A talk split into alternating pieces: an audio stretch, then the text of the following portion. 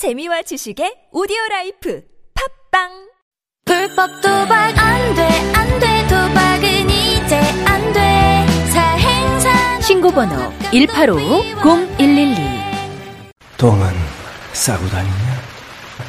미치도록 싸고 싶다. 빅동의 추억. 미궁 장사랑! 구렁이 똥 이뻤다. 장이 살아야 내 몸이 산다. 혈중 콜레스테롤 개선과 배변 활동에 도움을 주는 건강 기능 식품입니다. 빅동의 추억. 미궁 장사랑. 지금 검색창에 미궁 장사랑을 검색하세요. 이건 제가 싸보니까 효과, 싸보니까? 써보니까 효과가 있는 것 같아요. 미 항공우주국 나사에서 우주인들의 비상식량으로 쓴다는 남미 최고의 완전식품 마카 플러스 한국에서 가장 비싸고 귀한 식품이라는 산삼 플러스. 거기에 한국인이 좋아하는 녹용까지 녹용까지. 일단 이 세 가지를 모두 넣은 제품이 나온 거니까. 마카 산삼 녹용. 대박. 좋은 건 다 있네. 031-323-2559 영한네이처 yhnaturi.com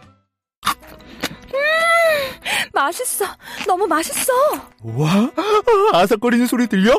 와, 진짜 맛있다. 이 김치 어디에서 샀어? 김치 어디서 샀냐면 화 뭐?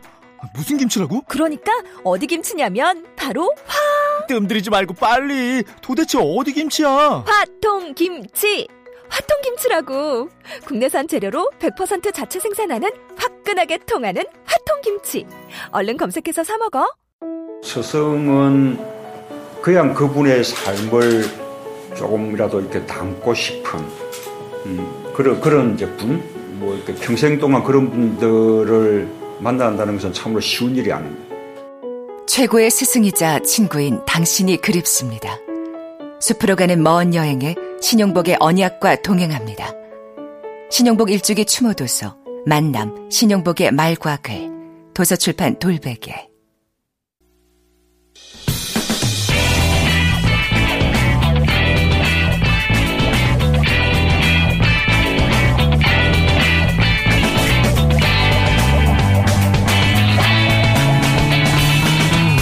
김어준의 뉴스 공장. 아, 큰일 났네. 큰일 났네. 아, 큰일 났네. 아유, 큰일 났어. 다 죽었네. 다 죽었어. 그걸 왜 못 큰일 났습니다, 오늘. 왜 못 막았어? 왜 큰일 났냐? 어, 양절 변호사님이 나오셨는데, 지금 검색어 1위를 달리고 있는 조희연 판사님과 양절 변호사님이 인연이 있다고. 큰일 났네요, 이거. 아니, 그게 왜 큰일 날, 아이고, 코너 이름도 빼버려요? 근데 왜? 뭐 법대로 합시다. 이거 소개도 안 해줘, 심지어. 아니, 뭐, 사람을. 어떤 관계입니까? 아, 조현 판사님요? 네. 사법연수원을 이렇게 반 단위가 있어요. 학교처럼. 우리 반 교수님이셨죠. 담임 선생님 같은. 네, 담임 선생님. 형사 과목. 담임 선생님이 지금 큰일 났는데요. 아, 그, 왜, 깜짝 놀라서 실시간 검색어 이렇게 교수님 성함이. 오늘 하루 종일 아마 올라가 있어서. 올라갈 것 같아요. 하루 종일. 자, 그냥 담임 선생님이긴 하지만 큰일은 났잖아요. 아, 근데 개인한테 이렇게까지 쏠리, 참, 좀 아니, 안타깝긴 한데. 이 판단을 혼자 하셨으니까요. 음, 영장 실질 심사를 담당을 하셨다는 거가 네. 이유가 있고, 어, 저도 좀 뜻밖이었어요. 아침에 뉴스를 보고. 더 강한 언어 없습니까? 뜻밖 말고. 뒤통수를 맞은 느낌? 일단 네. 사실 편, 그 변호사 출신들과 검사 출신들과 판사 출신들은 이런 사안을 볼 때 각도가 좀 다르더라고요. 당연히 판사들은 이 결정문을 쓰는 사람 입장에서 그렇죠. 쳐다보고 검사는 이제 영장을 신청한 사람 입장에 보고 변호사들은 이제 본인들이 끌고 들어가서 영장 실질심사 받은 변호인의 입장에서 방어를 해야 하는 네. 입장에서 보는데 그럼 이제 변호사들은 그 영장 실질 심사할 때 그 피의자들을 끌고 들어가 가지고 방어할 때 입장으로 봤을 거 아닙니까? 근데 그 변호사들 주변의. 대부분의 그 예상은 예. 방어할 게 없다라는 예상이었어요. 방어할 게 없다는 것은 영장이 발부가 될 것 같다는 쪽이 그렇죠. 변호사들. 입장에서도 예, 왜 그러냐면 너무 구체적이었고 그러니까요. 그리고 이제 특검이 굉장히 전략적으로 접근한 게 다 혐의를 굉장히 쪼갰거든요. 네. 그러니까 미래재단 K스포츠 재단에 출연한 건 제3자 뇌물죄고 네. 그다음에 삼성이 직접적으로 최순실 코레나 비덱스포츠 지원한 거는 그냥 바로 일반 뇌물죄로. 뇌물죄로 했었고 거기 청문회 위증도 걸었죠. 그러니까요. 게다가 하다못해 최순실 씨에게 직접적으로 돈 주기 위해서 빼돌린 돈은 횡령. 회사 돈 횡령한 거다. 그러니까 그 부분에 저는 저 걸렸던 게 야, 아니 대가 관계를 바라지 않고 그냥 돈을 줬다. 그러면 회사에 손해를 끼친 거 아니에요. 뭘 바라는 것도 없이 줬어요. 그러니까요. 이거는 외통수다. 이건 정말 특검이 머리를 잘 썼다라고 했는데 삼성의 입장에서 그 돈을 자 봐. 삼성 논리대로 아니 협박하니까 줄 수밖에 없었다고 하면 그러면 주지 않아야 될 돈을 협박을 받아서 줬는데 그 돈을 회사 돈으로 줬으니까 횡령 아니에요. 그러니까 그거는 네. 정말 어, 잘 잡아냈다라고 생각을 했는데 제가 생각이 짧은 변호사여서 그랬나 봐요. 아니 아. 왜 됐는지 모르겠어요. 근데 이분이 이제 굉장히 섬세한 스타일. 약간 소심할 정도로 조현. 판사님, 예, 조현 네. 판사님. 그래서 아, 이 국민적인 여론 이런 걸 고려해서도 웬만하면은 영장을 기각을 못 시키시겠지라고 했는데 고민은 많이 하셨던 것 같아요. 18시간 걸렸으니까. 근데 뜻밖의 결과가 나와서 참 황당하네요. 저도. 근데 변호사들 입장, 그러니까 보통 이제 피의자를 들고 들어와서 우리 피의자가 어, 구속되지 않도록 여차저차 여러 논리를 펼 거 아닙니까? 그렇죠. 그런 관점에서 이 사건을 봤을 때도 이거 어떻게 방어해? 이거 안 될 것 같은데? 이렇게 했다는 거 아니에요? 대부분의. 어제 특검에서 처음 나왔던 얘기 같은 경우는 심지어 7월 25일 날 독대하기 전에 삼성과 관련된 말씀 자료를 최순실 씨가 관여를 했다라는 것까지 나왔거든요. 그렇죠. 최순실 씨가 그 삼성과 독대하기 전날 말씀 자료를 최순실 씨가 같이 만들었다라고 그러니까요. 장시호 씨가 증언을 했 증언을 했고 문서가 간 것도 드러났고 그 부분 그러면 왜 다른 것도 아니고 직접적으로 대기업 총수를 만나는 자리에 최순실이라는 사람이 같이 개입을 했다라면 네. 야 이거는 정말로 다른 게 아니라 이 공유 관계가 될 수밖에 없겠구나라고 판단을 했거든요. 저도 그래서 안심하고 잠잤다가 아침에 일어나서 안심하고 잠잤다가 저는 이제 요 사안은 이제 재벌들의 입장에서 보자면 그러니까 재벌들이 각각 이해가 다르지만 요 사안에 있어서는 전부 다 의견이 일치했을 거예요. 그러니까 삼성을 응원했을 거예요. 왜냐하면 이재용 부회장이 구속되는 순간부터 줄줄줄줄줄이 음, 구속될 문제가 수 되는. 거니까 지금 당장 SK 같은 경우 사면 관련해서 얘기가 이미 나왔고 상당 부분 실제 대통령이 지시가 있었다라는 부분까지 뭐 진술이 안종범 전 수석이 폭, 폭로를 한 거죠. 일종의. 우리나라의 재벌 모두가 다 삼성의 이재용 부회장이 구속되지 않기를 바랐을 거예요. 그건 틀림없어요. 뭐 그거야 당연하죠. 예, 바랐을 뭐 것이고. 그렇다고 그게 법정에까지 힘을 썼겠어요. 그 바람이 왜? 우주의 기운을 모아줬나 그런. 법정에 왜 영향을 안 미칠 거라고 생각하십니까? 아, 법원은 그래도 제3자로서의 공정성을 잃지 그럴까요? 않아야죠. 아니, 저도 그렇게 기대합니다만 이때까지 그렇게 따지면 삼성 삼성 하나만 보자면 삼성이 사실 아버지 때 예. 그리고 그 할아버지 때 이병철 회장부터 시작해서 문제가 없었던 적은 없지 않습니까? 근데 그런데 한 번도 구속을 단한 당한 적이 번도. 삼성 불패 신화가 계속해서 이어지고 있는. 삼성만은 대부분의 재벌들이 다 당해왔는데 삼성만은 단 한 번도 구속된 적이 없어. 근데 이번에는 설마 이 정도로 구체적이면 이렇게까지 구체적인 증거와 물증이 나온 적이 없잖아요. 증언가. 어, 갑자기 할 말이 없어지네. 왜, 왜 내가 할 말이 없어지지? 그런데도 구속이 안 됐다는 거죠. 네. 그런데도 그리고 변호사들도 야 이거 어떻게 방어해 이렇게 했을 정도인데. 보통 일종의 제 주변의 사람, 제 주변 변호사들이 다 생각이 짧아서 그런지 모르겠으나 네. 평균적으로 한 70% 이상 정도의 가능성을 점치더라고요. 그 구속 가능성. 아, 구속 되겠지, 이 정도면. 그리고 이제 언론에 직접적으로 이제 검찰 출입하는 기자들 같은 경우에는 기자들은 그래도 한 반반 정도로 보더라고요. 오히려 조금 음. 더.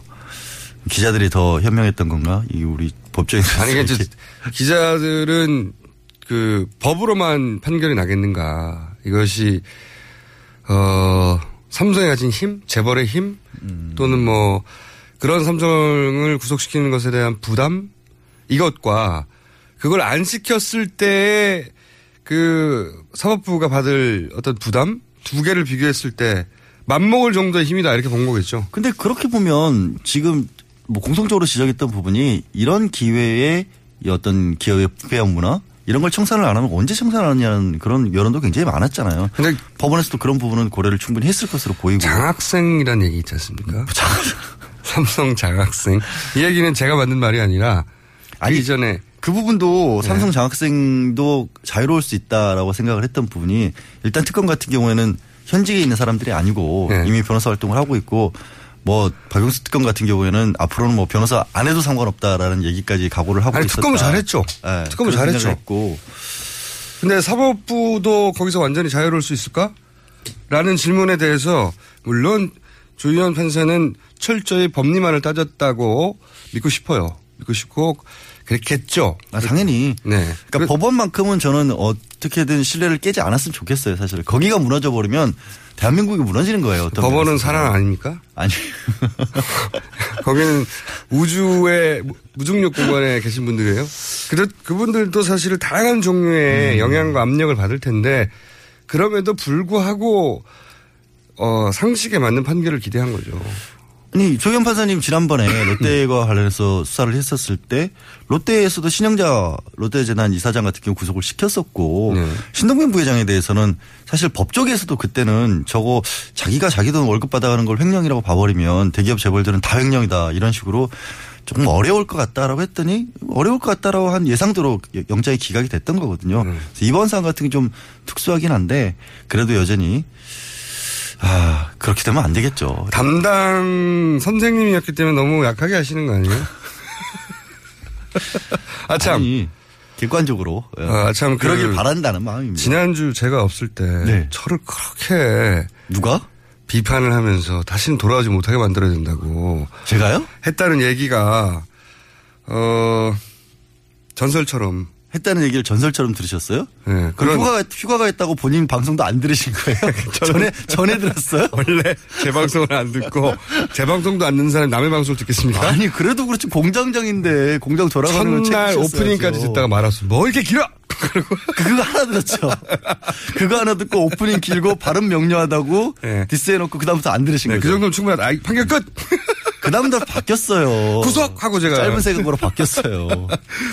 구속 판결 내렸는데, 아, 이거는 두고두고, 두고두고 말이 나올 것 같아요. 두고두고.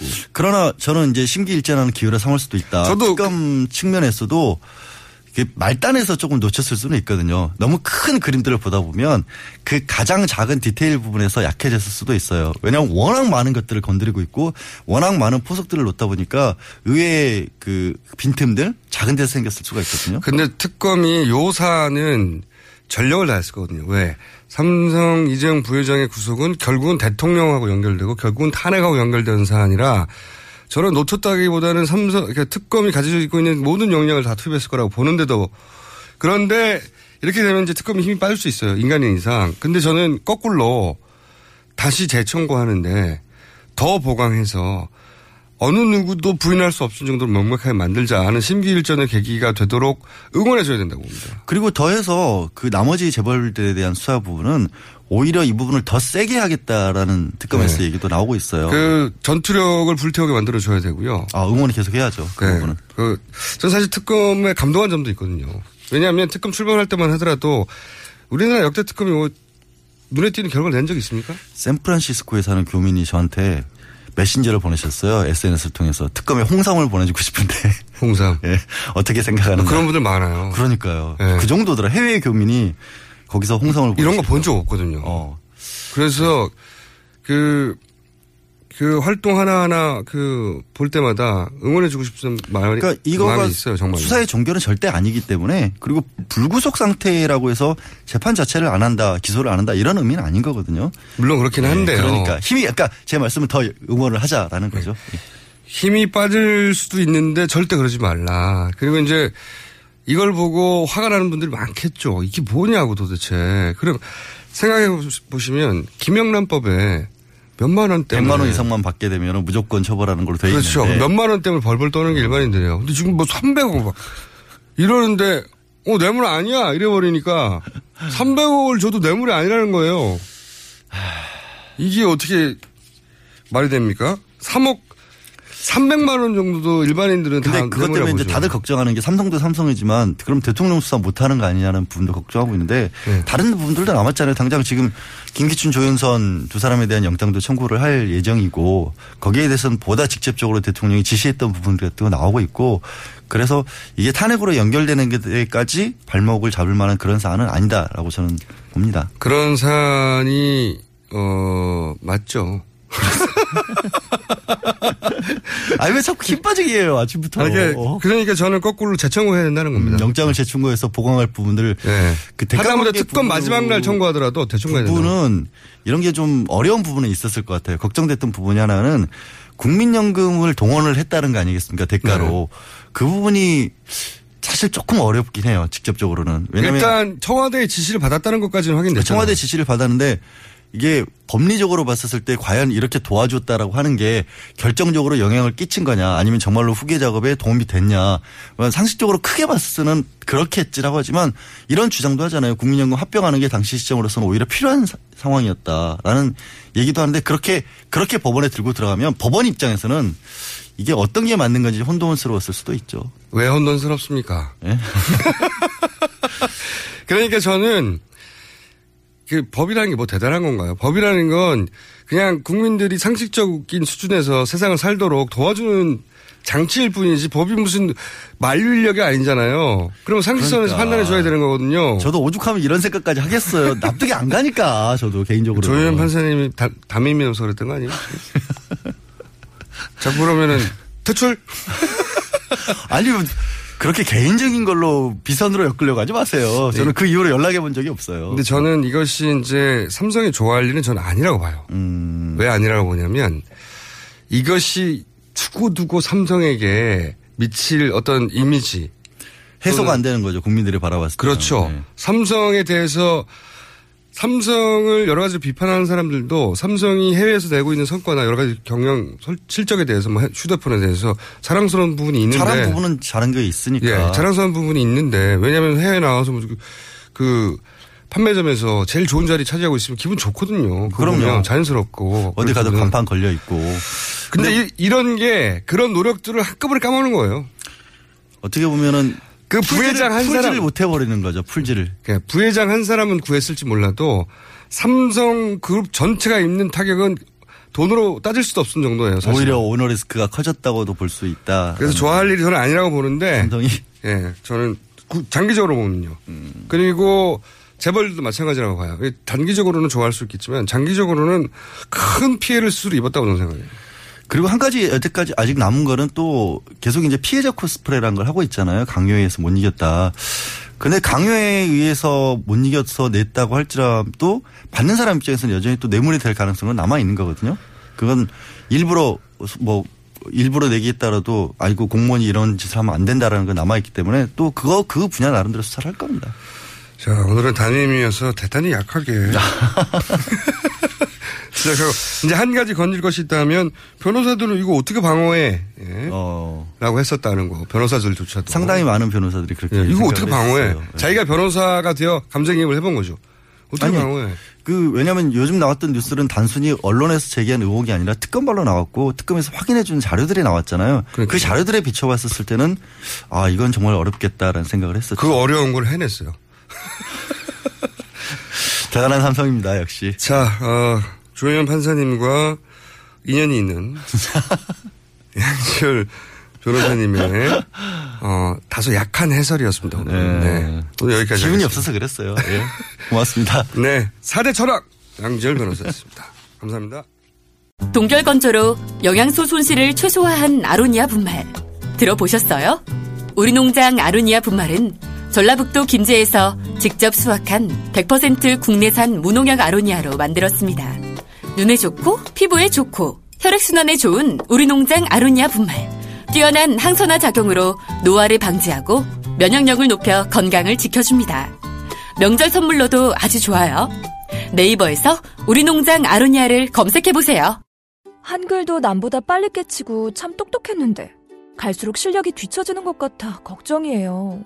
혹시 초등학교 교과서 본 적 있어요? 어려운 어휘가 너무 많아요. 학교에서는 어휘 개념을 하나하나 설명해 줄 시간이 정말 부족하잖아요. 그럼 어떡하죠? 내 아이의 어휘만큼은 내가 책임져야죠. 어휘 공부의 정성. 초등어휘 삼천, 초등어휘 오천. 검색창에 초등어휘 3천을 쳐보세요. 난 당신을 위로해주고 싶어요. 할 수 있다면 도와주고 싶었어. 사람이 사람을 위로할 수 없다면 이 힘든 세상 어떻게 살아?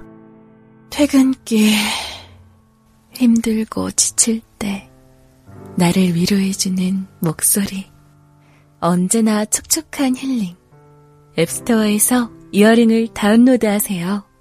나를 위로해주는 목소리 이어링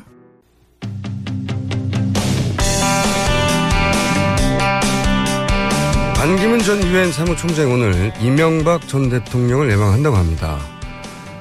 해서 반 전 총장이 MB 쪽과 손을 잡긴 잡느는가 하는 의문이 드는 이 시점에 저희가 이분을 연결합니다.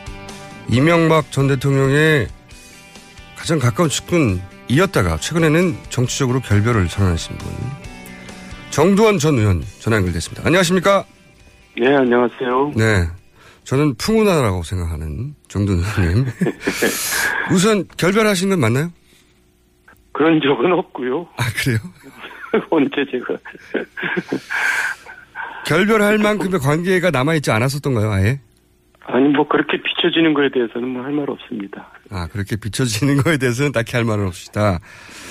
자, 저희가 이제 급하게 몇 가지만 짚어보려고 어, 의원님을 연결했는데, 어, 이제 세간에 그런 얘기 있지 않습니까? 결국은 박근혜 대통령이 힘이 빠지니까 그 직전 이명박 전 대통령과 손을 잡을 수밖에 없을 것이다 하는 전망이 있었는데 실제 캠프에 캠프라고 할 만한 것이 있는지 모르겠습니다만 친이계 인사들이 제법 많다. 결국 같이 손 잡는 거 아니냐 이런 평가에 대해서는 어떻게 생각하세요? 아니, 이명박 대통령하고 손을 잡으면 도움이 되나요? 그러니까 이제 원래 MB 만다는 게 기사는 되겠지만은 예. 내가 반기문이라면 안 만나겠어요. 또 왜? 부다실이 많잖아요. 만약에 MB 표가 뭐 있는지는 모르겠지만 MB 표가 있으면 당연히 반기문한테 당해가는 거고요. 예. MB를 싫어하는 사람들이 많잖아요. 그럼 그 싫어하는 사람들 또 실망시키는 거잖아요. 그건 뭐왜 그걸 만나는지는 이유를 모르겠고 또 이제 MB맨들이 많이 가, 있, 가 있는 것은 그동안 이제 5년 동안 소외돼 있다가 이제 메뚜기도 한철이잖아요. 이제 저희 대선이 이제 그- 그 한철이 왔으니까 예. 자가 발전으로 줄들을 쓰는 거죠. 근데 그런데 예. 이명박 전 대통령에 대한 인기야 물론 뭐 따질 것이 없을 정도로 무의미할지라도 이명박 대통령 전 대통령에게는 여전히 사람도 있고 또 조직도 구성할 만한 힘이 있고 그러다 보니까 선거를 치르자면 그런 힘이 필요해서 그래서 만나게 되고 자꾸 MB계가 받쳐주는 거 아니냐 이런 얘기 나온 거 아닐까요? 지- 지- 지지율 그런 때문에 게 이제. 고, 예 그런 게 고정관념인데요. 선거는 이 명망가들이 치르는 게 아닙니다. 실은 그건 괜히 그냥 겉으로 보이는 그냥 뭐, 뭐, 거- 뭐 보여주기죠. 실제로는 실무 역량 전략가들이 치르는 거거든요. 네. 그래서 예를 들어서 클- 클린턴 대통령은 대통령 되고, 되고자 마음먹었을 때 29살짜리 스테파노풀로스를 만나러 갑니다. 그럼 그러니까 우리나라는 그 무슨 명망가들 이렇게 쭉 세워놓고 그게 무슨 뭐 캠프라 그러는데 그거 사실 다 엉터리예요. 그 사람들이 선거 치르는 거 아닙니다. 실무 역량으로 치르는 거죠. 그러니까 반기문 후보가 그런 건 모르는 거예요 지금. 음. 제가 볼 때는 캠프가 뭐 그냥 남맥상이 그대로 지금 보여주고 있는데 지금 이대로 가면은 선거 치르기 힘들 겁니다. 그렇게 선거 치르는 거 아니에요. 음, 좀 더 구체적으로 말씀해 주시자면 지금 네. 지금 말씀은 반기문 전 총장이 귀국해서 채 일주일이 안 됐는데 여러 가지 이제 구설수들이 있는데 그거를 쭉 지켜보고 판단한 결과 아 저렇게 해가지고 대선을 치를 수 있겠나 이런 판단을 하셨다는 거죠. 예, 그러니까 지금 제 눈에도 이게 캠프가 이게 제대로 된 캠프로 보이지가 않고 뭐 우후죽순 뭐 여기저기서 그냥 제각기 뭐 이렇게 돕는다고 뭐 그러는 것 같은데 어쨌든 그 실수가 이제 계속 잦잖아요. 뭐 이제 잔내 골병 든다고 이게 그 반기문 후보의 장점이 뭡니까 무게감이잖아요. 네. 유해 사무총장. 네네. 근데 이상. 그게 자꾸 실수하고 그러다 보면 웃음거리가 되면 무게감이 떨어지면은 이게 그 아주 결정적인 타격을 받는 거죠. 네, 그거는 이제 정, 근데 그, 예. 정치 처벌라서 그럴 수는 있는데 그게 이제 커버가 안 된다는 거죠. 캠프가 제대로 작동이 안 해서. 예. 예, 지금 첫 단추를 잘못 끼우고 있기 때문에 제가 볼 때는 이런 식으로 가서는 안 될 거라고 생각이 됩니다. 근데 후보가 초보인 건 어쩔 수 없는데 그거를 제대로 커버해주지 못하는 걸 보니 이 친이계 인사들이 거기 바치고 있다 이렇게 볼 수도 없다고 생각하시는 거예요? 아니, 친이계 인사가 사실은 뭐 제대로 받치고 있는지도 모르겠어요. 자가 발전하는 건지 모르겠는데 어쨌든 이 사람들이 보면은 후보를 위해서 일하는 게 아니라 자기 자신들을 위해서 일하는 경우가 많거든요. 그러니까 후보하고 내가 가깝다는 거를 과시하느라고 다들 그냥 선거판에 붙어 있거든요. 이 명망가들이. 예. 그러니까 이제 저런 실수가 안온 거고 그런 거죠. 후보가 지금 그걸 몰라요. 누가 자기를 지금 위협하고 있는지 볼 때는 거기 주변에 있는 사람들이 후보를 위해서 있는 사람들이 아니라 자기 자신을 위해서 있는 사람들 같아요. 그럼 이건 어떻게 생각하십니까? 그 지금 현상은 그러한데 이명박 전 대통령이 이제 월간 조선 발로 보도됐던 차기 정권은 내 손으로 뽑겠다고 했던 말이 있고 물론 이건 본인도 부인했고 여러 차례 그 주변 인사들에 의해서 부인되긴 했지만 이명박 전, 대통- 전 대통령이 이런 생각을 속으로 할 수는 있지 않습니까? 글쎄 부인했다니까는 그렇지만 만약 그게 사실이라면 착각도 유분수죠. 무슨 저 참나 지금 임명호 대통령을 누가 뭐 지금 기억이나 제대로 하고 있습니까? 난 그게 이해가 안 가는 얘기예요. 그러면 반 총장이 여, 어, 여하간 결국은 바른정당에 갈 수밖에는 없다 이게 전망인데 의원님은 어떻게 보세요? 그래서요 지금 반 총장이 가장 이제 실수를 많이 했지만 이건 실수가 아니라 가장 큰 패착이 뭐냐면 돈이 없어서 정당으로 가야겠다. 이거는 정말 첫 단추를 엄청나게 잘못 낀 겁니다. 맞습니다. 이제 스스로를 완전히 외, 외소화시켜 버렸어요. 예, 예. 그래서 이게 이제 갈 따라오는 바른정당밖에 없게 돼버린 겁니다. 예. 이거 어떡하죠, 이거? 저는 그게 그 보통 문제가 아니에요. 그 기존 그냥 시- 실수가 아닙니다, 이거는. 그 정치 그, 그 기존의 정치 정당에 몸담고 있는 정당인들 혹은 뭐 국회의원들 또는 어 어떤 어쨌든 밖에 있는 정치인들이 볼 때 그 발언이 어떤 식으로 다가옵니까? 저도 그게 큰 아, 문제라고 생각하는데. 예. 저도, 저도 그 거의 뭐, 야, 이- 이래갖고는 되겠느냐는 생각이 들었는데, 예. 이건 진짜 이 첫 단추를 어떻게 다시 제대로 껴야 될지 제가 참모라도 정말 막막합니다. 근데 이제 갈 따라가면 바른정당밖에 없는데 바른정당이 지금 새누리당 시즌 2잖아요. 예. 그리고 지금 새 정치한다고 해놓고는 아니 이제 뭐죠 정치 교체한다고 해놓고는 자기 스스로가 여권 후보를 자립미금을 지금 또 하고 있거든요. 음. 그래가지고 어떻게 이깁니까? 그러니까 지금 정권 교체 프레임에 들어가면은 절대 이길 수가 없거든요. 반기문 후보는. 근데 스스로가 지금 말은 정치 교체 한다고 해놓고는 정권 교체 프레임에 들어가고 있는, 있는 거예요. 음. 그것도 또 새누리당 시즌 2인 바른 정당으로밖에 갈 수 없게 스스로 만들어 버렸잖아요. 음. 더군다나 돈이 없어서 정당에 들어가야 되겠다고 일기 예. 말을 해버렸으니까. 예, 이거는 실수가 아닙니다. 그거는 그 사람의 그 실체를 그냥 그대로 보여줘 버린 거죠. 아하. 그 가장 큰 그 문제 지금까지 드러난 여러 가지 구설수 중에 그 중에 뭐 실제로 억울한 구설수도 있습니다. 자세히 따져보면 근데 그런 구설수가 문제가 아니라 본인이 직접 한 말 돈이 너무 없고 네. 그래서 힘들다 이렇게 말해버린 것이 예. 어, 가장 큰 문제다. 이건 실수가 아닙니다. 이건 패착입니다. 첫 단추를 엄청나게 잘못 낀 겁니다. 그러니까 이제 지금이라도 옷을 다시 벗고 다시 잔투를 끼우든지 해야지 이대로 가가지고는 제대로 되겠어요. 그러면 지금 의원님께서 아까 이제 전략가들이 결국은 선거를 치러내는 거라고 하셨는데 의원님이 바로 전략가셨지 않습니까? 의원님께서 만약에 곁에서 조언을 한다면 어떻게 해야 한다고 말씀하시겠어요? 아니 그러니까는 저 이제 본인이 정말 돈이 없어 서 정당을 선택하더라도 제가 이제 어, 어, 어저께 얘기했지만은 국민의당에 들어가는 게 이제 고위험 고수익을 얻는 거죠. 그래서 안철수를 꺾어가지고 안철수 표까지 같이 들고 이제 그야말로 정치 교체를 하는 건데 지금 바른 정당으로 가가지고 뭘 얻겠다는 거예요. 의원님이 이제 제3자 입장에서 보자면 그리고 큰 선거를 치르고 후보를 당선시킨 경험으로 보자면 반 총장은 기- 지금 국민의당에 가서 안철수 후보와 경선에서 본인이 후보가 되고 그래서 정권 교체 프레임에서 벗어나고 뭐 이런 전략을 구사해야 된다는 거죠. 예, 그랬어야 되죠. 저 같았으면 그랬을 거예요. 근데 이제 이미 뭐, 뭐, 박지원 대표도 문을 닫아버리겠다고 지금 그래버렸잖아요. 그런 상황에서 지금 이제 참 구정이 지나도 지지율이 이렇게 답보 상태로 가면은 승산이 없죠. 그러면 어제 인터뷰에서 짧게 하셨던데 제가 마지막으로 한 가지만 더 여쭤볼 질문은 대, 선 완주하겠나 이런 의문이 든다고 하셨잖아요. 예. 그거 음, 네. 예, 그렇잖아요. 이 지금 뭐 굉장히 굉장한 뭐 무게감 있는 후보로 입국을 했는데 날이 갈수록 뭐 지지율을 올라가기 전형 내려가 버리면은 그거는 이제 제2의 고건이 되는 거죠. 제2의 고건 전 총리가 될 가능성을 보시는 거군요. 네. 반전의 모멘텀은 지금이라도 국민의당에 가야 된다? 아니 이제 국민의당도 못 가게 생겼다니까요. 국민의당에서 누가 받아준다 그러니까 지금 벌써 뭐 문을 닫겠다고 해버렸잖아요.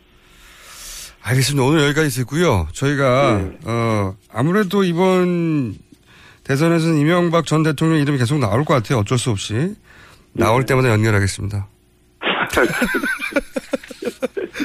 감사합니다. 오늘 말씀. 네, 수고하셨습니다. 네, 지금까지 정두환 전 의원이었습니다.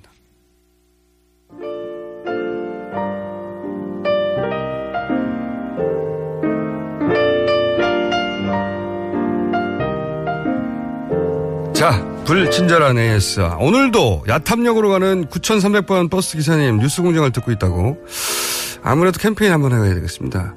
버스를 타고 있는데 버스 기사님 혹은 택시 기사님이 뉴스 공장을 듣고 있을 때 저희한테 문자를 직접 주시면 그 기사님의 이름, 뭐차 번호와 함께 제가 응원을 해드리는 걸로. 네. 아 그리고 그 이재용 삼성 부회장 구속영장에 대해서 기각에 대해서 항의 문자가 많이 쏟아요. 저한테 왜 항의를 하십니까? 항의 문자가 엄청나게 쏟아지네요. 예, 대선 후보가 나왔을 때보다 더 많이 쏟아지고 있습니다. 그만큼 화가 나는 거겠죠. 그러면서 동시에 또 특검에 힘을 실어주자는 문자도 많고요. 네. 한 가지 공지사항은 TBS TV에서 오늘 밤 9시 반에 또 하나의 약속. 네. 그, 그 유명한 삼성전자 반도체 공장 백혈병 사건이죠. 네. 이걸 다룬, 음, 굉장히 시적절한, 네, 영화네요. 아, 이 영화 보실 분들은 오늘 밤 9시 반에 TBS TV 보시면 되고요. 요즘 TBS TV가 보기 힘든 영화를 많이 합니다. 예. TBS 대표님이 특별히 관심이 많아요. 이 사안에 대해서. 네. 자, 여기까지 하겠습니다.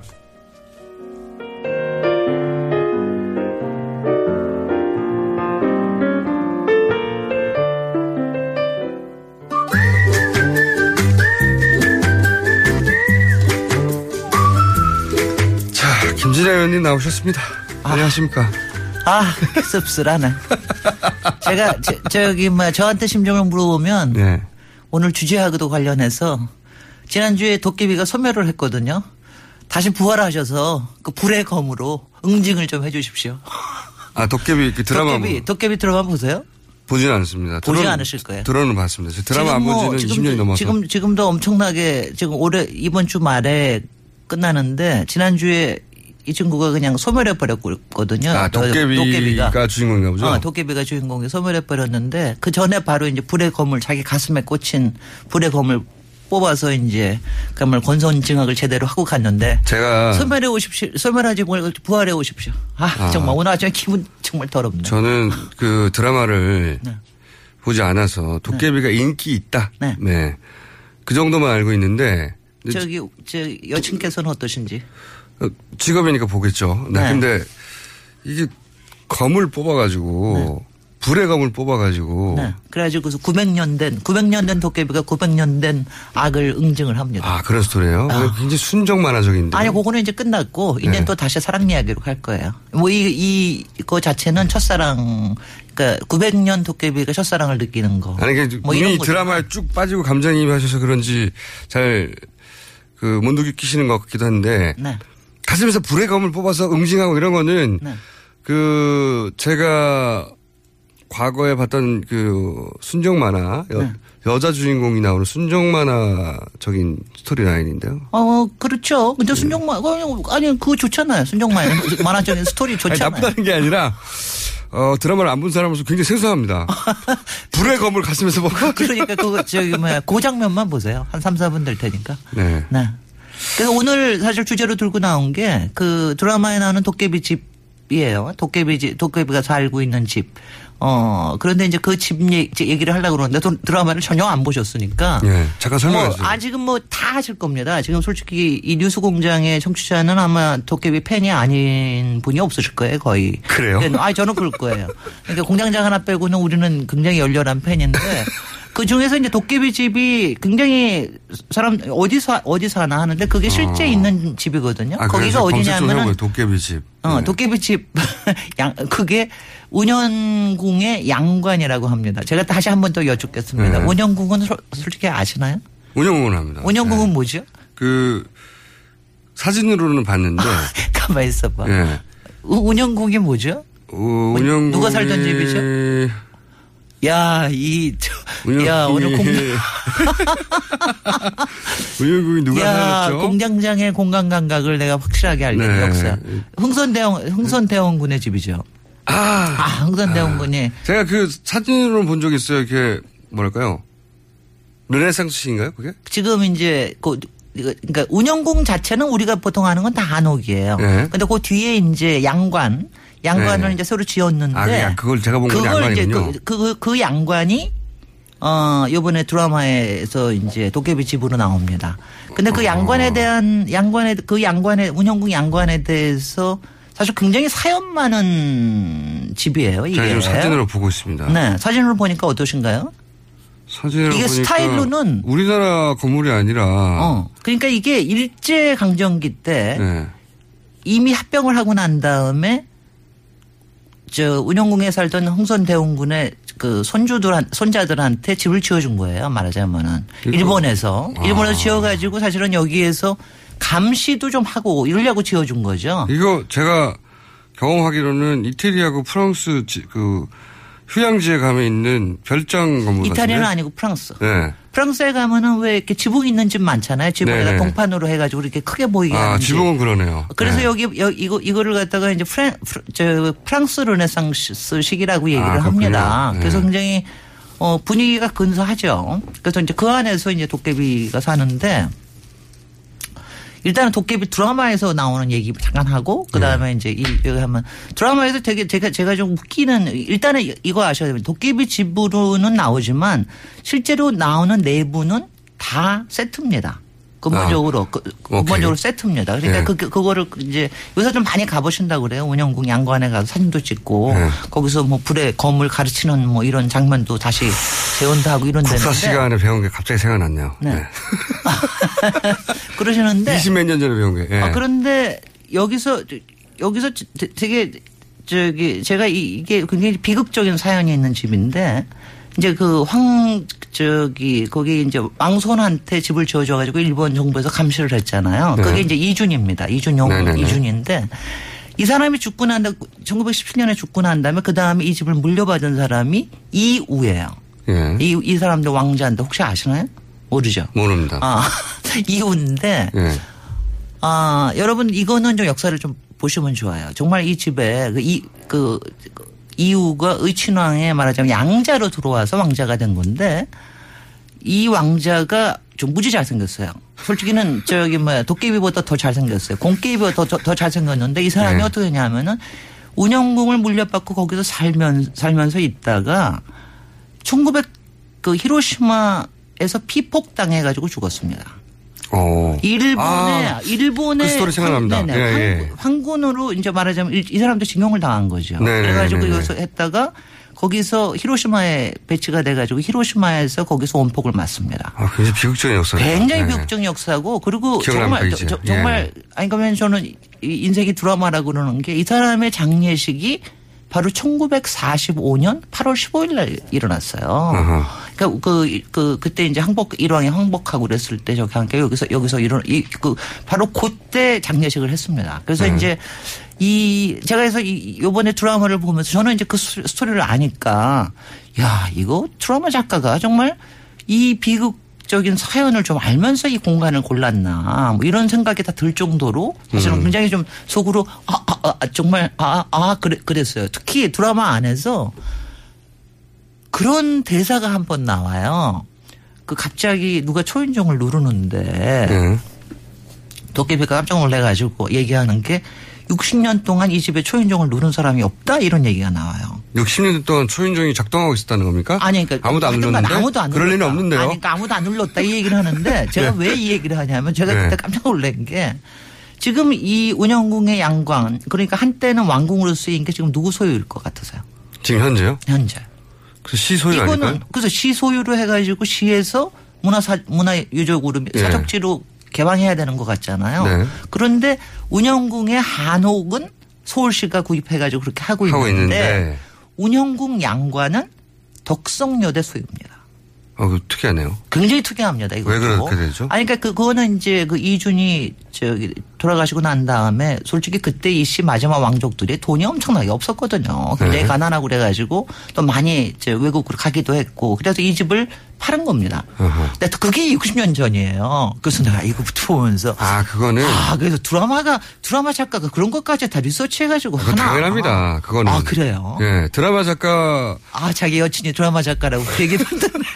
가까이서 본 결과 사실 굉장히 공부를 많이 해요. 물론 아, 안 그런 분, 아, 정말. 아니, 그래서- 안, 안 그런 분도 있을지 아 모르겠는데. 정말 정말 그렇습니다. 그, 네. 그리고 이제 여러분 자기가 다룰 스토리의 디테일까지 공부해요. 네. 예. 그리고 지금 여러분들이 이제 거기 사진 찍으러 가시면 사실 운영국에 지금 속해 있지가 않아요. 네. 들어가는 입구는 별도로 있습니다.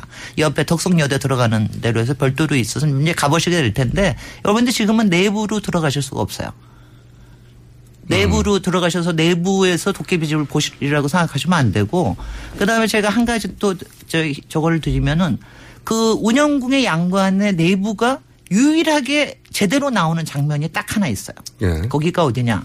바로 도- 도깨비가 이 공깨비가 가슴에 이게 굉장히 괴로울 아플 거 아니겠어요. 그걸 밤마다 괴로워합니다. 그걸 갖다가 도깨비인데. 아플까요? 아프대요. 아파야지.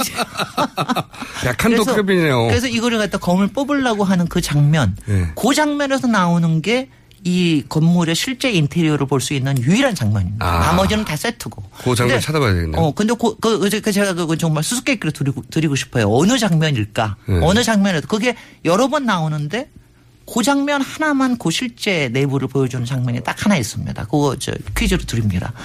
그래서 제가 이제 선물은 뭡니까? 그뭐 이제 봅시다. 네. 어, 그래서 어 이- 이제 이걸 제가 이걸 보면서 요번에 이제 뭐 사실은 이제 도깨비에서뿐만이 아니라 이 건물이 드라마 궁에서도 세트로 쓰이고 여러 번 세트로 쓰이는데 지금 사실은 이게 완전히 폐쇄가 돼가지고 못 들어가는 거거든요. 지금 우리나라 건축사에서 이게 이 건물이 차지하는 위상은 어느 정도 되는 거예요? 아니 우리 뭐 솔직히 일제 강점 시대에 지은 건물에 대해서 우리가 높이 평가하거나 그러지는 않습니다. 많은- 일본 건축가에서 설계도 하고 다 했는데 건물 자체로 보죠. 근데 건물 자체로는 굉장히 아름다운 건물이에요. 어. 굉장히 괜찮은 건물. 사실 우리 그 일본 건축가들이 특히 서양식을 만들 때 굉장히 크리에이티브하게 재창조한 게 많은데 음, 지금 음. 우리 우리나라에서 만든 그 조선 총독부 건물 같은 건 굉장히 정말 추악한 건물인데 서울역 같은 거. 예. 서울역이나 지금 지금 얘기하는 운영궁 양관 같은 거는 굉장히 소화를. 굉장히 소화를 잘한 건물이에요. 그 서울역은 동경역을 모사해서 그대로 가지고 아니, 가네요. 그대로 아닙니다. 절대로. 아니에요? 그래서 굉장히 저희 건축 쪽에서도 굉장히 높이 평가하는 건물이고 그래서 저는 사실 이제 여러분들 이제 북촌에 가시다 보면 이번에 드라마에서 특히 북촌을 조명을 했기 때문에 많이 가보시겠으나 이거 이번 기회에 이런 생각이 들더라고요. 이거 왜 덕성여대에서 계속 가지고 있- 있어야 되나? 사실은 그렇죠. 이런 맞습니다. 이것도 역사 유적인데 이런 덕성은 역사 내가 잘못했다기보다는 네. 이렇게 뭐 국가나 시에서 네. 했었어야 하는 일이네요. 글쎄요. 그래서 네. 지금 이제 그런 부분들에 대해서 좀 적극적으로 좀 나서야 될 때가 아닌가. 네. 뭐 이런 생각을 제가 좀 했습니다. 드라마 보면서 저는 별, 별 생각 다 하고 있습니다. 이거 그 프랑스 남부 휴가지 같은 데서 보는 건물이에요, 보면. 예. 나- 그, 그렇습니다. 그, 그 어. 귀족들이 사는. 그렇- 그렇습니다. 두 가지. 굉장히 그 귀족들이 살고 여기서도 제가 제가 사실은 이 드라마 보면서 또 한 가지는 이 여기 여기 그 2층의 발코니가 굉장히 아름답거든요. 그 음. 로미오와 줄리엣의 발코니처럼 아름다운데 아직도 그걸 활용한 장면이 한, 한 번도 안 나와서 내가 좀 야 이 작가 뭐 하는 거야? 이거 그거를 한번 활용해야지. 왜 자꾸 현관만 활용하는 선생님의 거야? 판타지가 너무 많이 들어가는 오늘 코너이네요. 내가 저희 가서 도깨비랑 사랑을 나눴다면. 도깨비가 그 안에서는 사랑을 안 나눕니다. 예. 도깨비가 남자예요, 여자예요? 누굴 것 같으세요? 글쎄요. 주인공, 여주인공일 것 같은데. 아닌가요? 도깨비는 사실은 도깨비가 도깨비는 남자죠 당연히. 네, 여기서는? 남자인데 여자 도깨비도 있어요. 여자 네. 여자 여자 이제 여자 도깨비 신부가 나오는데 도깨비 신부는 자기가 혹시 신부를 인정을 하면 자기가 도깨비가 되지 않을까 막 걱정을 합니다. 그래서 아, 그렇게 그- 자, 자세히 알고 싶지 않고요. 여하간 도깨비가 주인공인 드라마가 인기고 그 안에서 그 굉장히 건축학적으로 의미 있는 건물이 나오는데 아름답고 네. 근데 이 건물을 이렇게 둬야, 되겠냐. 글쎄 말이죠. 예. 그런 문제 제기를 하시면서 네. 이재용 불구속에 대해서 어떻게 생각하십니까? 그래서 도깨비가 살아 돌아와야 된다니까. 살아 돌아야 된다. 살아 돌아와서- 살아 돌아올 리가 없지 않습니까? 아니 돌아올 거예요. 돌아가긴 돌아오는데 불의 가문 없을지 모르겠어요. 근데 이거는 모르겠어요. 드라마 안에서는 돌아올지 모르겠는데 네. 이 외, 밖에서는 어떻게 아니 해요? 그러니까 이게 드라마 안에서 이루어지는 권선 증악이 현실에서도 이루어질 수 있는 사회가 돼야지 이게 되는 거 아닙니까? 그래서 드라마가 필요하기도 한 거고요. 그래서 저는 이렇게 원래 드라마는 도깨비까지 필요하지만 우리나라에서는 제대로 된 영장 실심사 판사 한 사람이면 되거든요. 맞아요. 어, 그 사- 도깨비까지 필요 없어요. 네. 아, 근데 그게 그렇게 어렵나요? 왜 그렇게 그, 그렇게 어려워? 제가 지금 잠깐 양재열 변호사님 나가 나가시면서 제가 잠깐 이거 검찰이 재청구할 것 같습니까? 재청구 하겠죠. 재청구할 자료가 뭐가 더 근거가 더 나올 수 있을지에 대해서는 약간의 의문을 가지고 있더라고요. 그렇죠. 뭔가 재신청할 때는 네. 뭔가 보강해야 돼요. 보강을 해가지고 하는데 네. 그, 그 부분에 대해서 근데 국민의 지금 감정에 감, 그 국민 국민 감정상은 재청구를 안 하기는 굉장히 어려울 것 같아요. 말도 안 되죠. 워낙 요번에 사실은 영장 청구하면서 검찰에서 힘을 굉장히 크게 주고 했었기 때문에 그렇기 때문에 어떻게 될지 모르겠어요. 재청구를 반드시 해야 될 것 같고. 네. 근데 이제 열장 실질심사가 하는 분이 제가 알기로는 돌아가면서 하는데 네. 다른 분도 다른 판단을 할 수도 있겠죠. 그럴 수도 있겠죠. 네. 그러, 아, 근데, 아, 이게 세상에 공짜가 없다는 우, 이게 우주의 진리 아닙니까? 작용, 반작용이 무슨 얘기예요? 세상에 공짜 없다는 얘기예요. 작용을 하면 반작용을 하는 우주 원리거든요. 아, 그, 저가, 제가 한 가지만 딱. 제가 도깨비, 자꾸 글로, 글로 돌아가서 제가 도깨비에 대해서 한 가지만. 시간 다. 도깨비 드라마에서 굉장히 중요한 게 촛불입니다. 제가 사실 지난 두 달 동안 도깨비 빠- 빠졌던 것도 이 촛불과 도깨비가. 아, 촛불로 해결해야 되나요, 역시? 갈 수 있는. 촛불의 힘이 제일 중요합니다. 알겠습니다. 오늘 여기까지 가겠습니다. 김진애 선생님이었고요. 저는 김호준이었습니다. 오늘 여기까지입니다. 내일 다시 뵙겠습니다. 안녕!